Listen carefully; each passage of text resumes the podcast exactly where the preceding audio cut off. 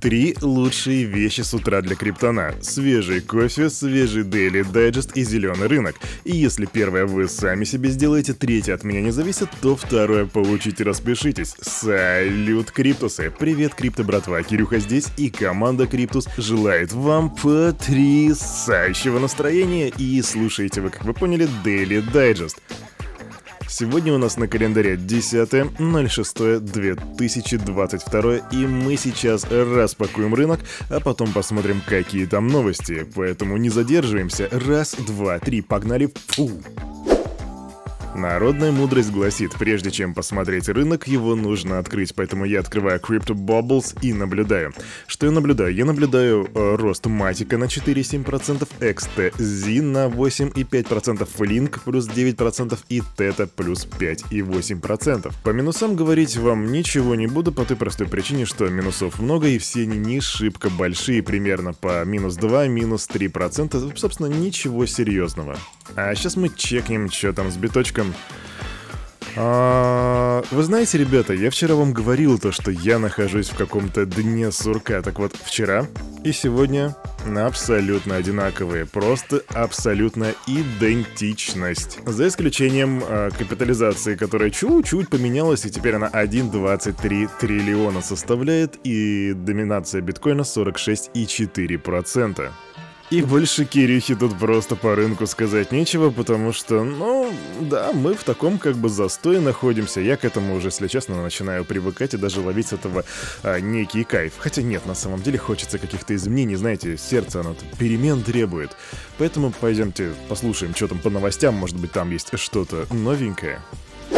Marketplace SSNDOB, на котором продавались личные данные 24 миллионов американских граждан, был арестован в ходе международной операции. Так сообщает Министерство юстиции США. Торговая площадка принимала оплату в криптовалюте за конфиденциальную информацию, и на Marketplace размещались имена, даты рождения и номера соцстрахования граждан Америки. Чистая прибыль платформы от продаж составила более 19 миллионов баксов. И тут написано, что принимала оплату в криптовалюте валюте, вот знаете, это, это, это расизм, только это криптизм, типа того. Потому что представьте себе, что кто-то будет говорить, что, ну, эта площадка принимала доллары за личную информацию. Но типа, это же звучит странно. Но зато звучит не странно, когда они используют криптовалюта в такой вот рекламе, что типа, а, вот, за крипту, крипта это зло. Я считаю, это оскорбляет мои чувства криптона, и за это нужно подавать в суд. И жаль, что мы не в Америке, возможно, там бы такой прецедент бы реально случился. И я вам обещал рассказывать, что там творится у Osmosis. Если вы не помните, то 8 мая блокчейн приостановил производство блоков из-за уязвимости, которая могла привести к опустошению пулов ликвидности. И команда проекта на тот момент уже оценила ущерб примерно в 5 миллионов баксов. Какие новости есть сейчас? Они говорят, что на восстановление работы блокчейн-платформы, которая после эксплойта уже сутки не обрабатывает транзакции, потребуется как минимум 2 дня.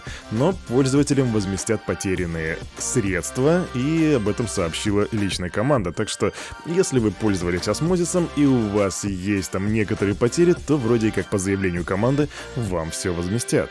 Но как они это будут делать? Разработчики планируют частично покрыть убытки за счет возврата выведенных через уязвимость средств.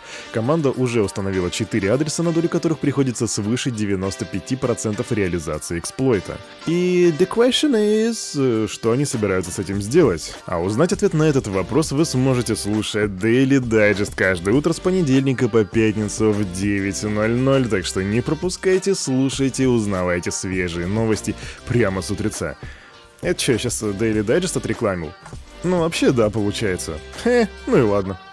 Как говорит обложка нашего сегодняшнего выпуска, будущее уже близко, потому что 75% американских литей... литейров... Окей. Еще разок. Как говорит обложка нашего сегодняшнего выпуска, будущее уже близко, потому что 75% американских ритейлеров готовятся начать принимать платежи в криптовалюте или стейблкоинах в ближайшие два года. При этом более половины крупных розничных продавцов с выручкой свыше 500 миллионов баксов в год тратят 1 миллион долларов или более на создание необходимой инфраструктуры, и около 85 респондентов заявили, что платежи в криптовалюте станут повсеместными в ближайшие 5 лет. То есть, резюмируя все вышесказанное, те ребята, которые занимаются продаванием, продажами, они готовятся к тому, что в будущем будут принимать криптовалюты, и многие тратят миллионы баксов на создание необходимой инфраструктуры, чтобы это было в принципе возможно сделать. Я не думаю, что они будут делать это просто так. У них есть явный отдел планирования, и что-то эти ребята знают. Но знаете, кто знает больше?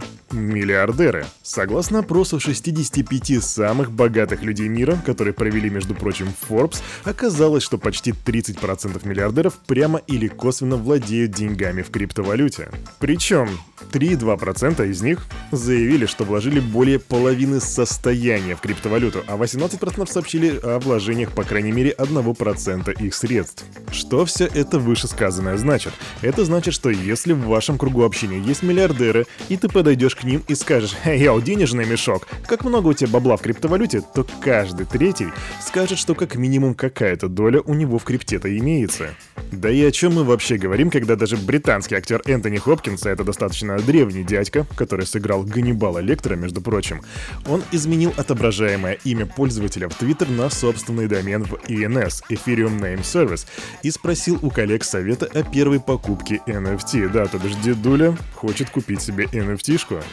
Я поражен всеми великолепными художниками NFT. Планирую приобрести свой первый токен. Какие-нибудь рекомендации? И учитывая, что этот твит заметил Snoop Dogg, мы ожидаем, что в будущем Snoop Dogg поможет будет советовать Энтони Хопкинсу, как правильно приобретать nft чтобы быть свэг. Мы будем следить. А пока идем дальше. Ну а теперь квик новости. Хакер перехватил 20 миллионов токенов OP, это около 17 миллионов баксов, отправленных Optimism Foundation маркетмейкеру Wintermute. По словам команды Wintermute, из-за внутренней ошибки они указали для транзакции мультисиг кошелек Gnosis Safe для сети Ethereum. Как некоторые из вас, возможно, знают, делать это неразумно. Наличие контроля над сейф в майонете не гарантирует его в других цепочках, совместимых с EVM, в отличие от обычных кошельков. Так пояснили в Wintermute. И по информации, которая есть у Кирюхи, на данный момент хакер уже успел реализовать 1 миллион OP и остается еще 19. Что будет дальше, посмотрим. У брокерского сервиса для институциональных инвесторов Coinbase Prime возникли проблемы с перемещением криптовалюты Solana. да. А, как неожиданно, в холодные кошельки из-за ошибки, которая на прошлой неделе вывела сеть Solana из строя. Об этом сообщил управляющий директор Dragonfly Capital Хасиб Куроши.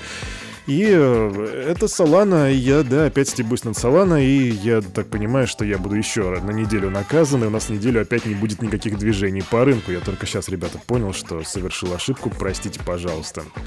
А на этом, на это утро и на эту неделю у этого парня за вот этим микрофоном все. С вами, как всегда, был Кирюха и команда Криптус желает вам потрясающего настроения на эту пятницу и чтобы вы классно тусанули на выходных, подготовились к понедельнику.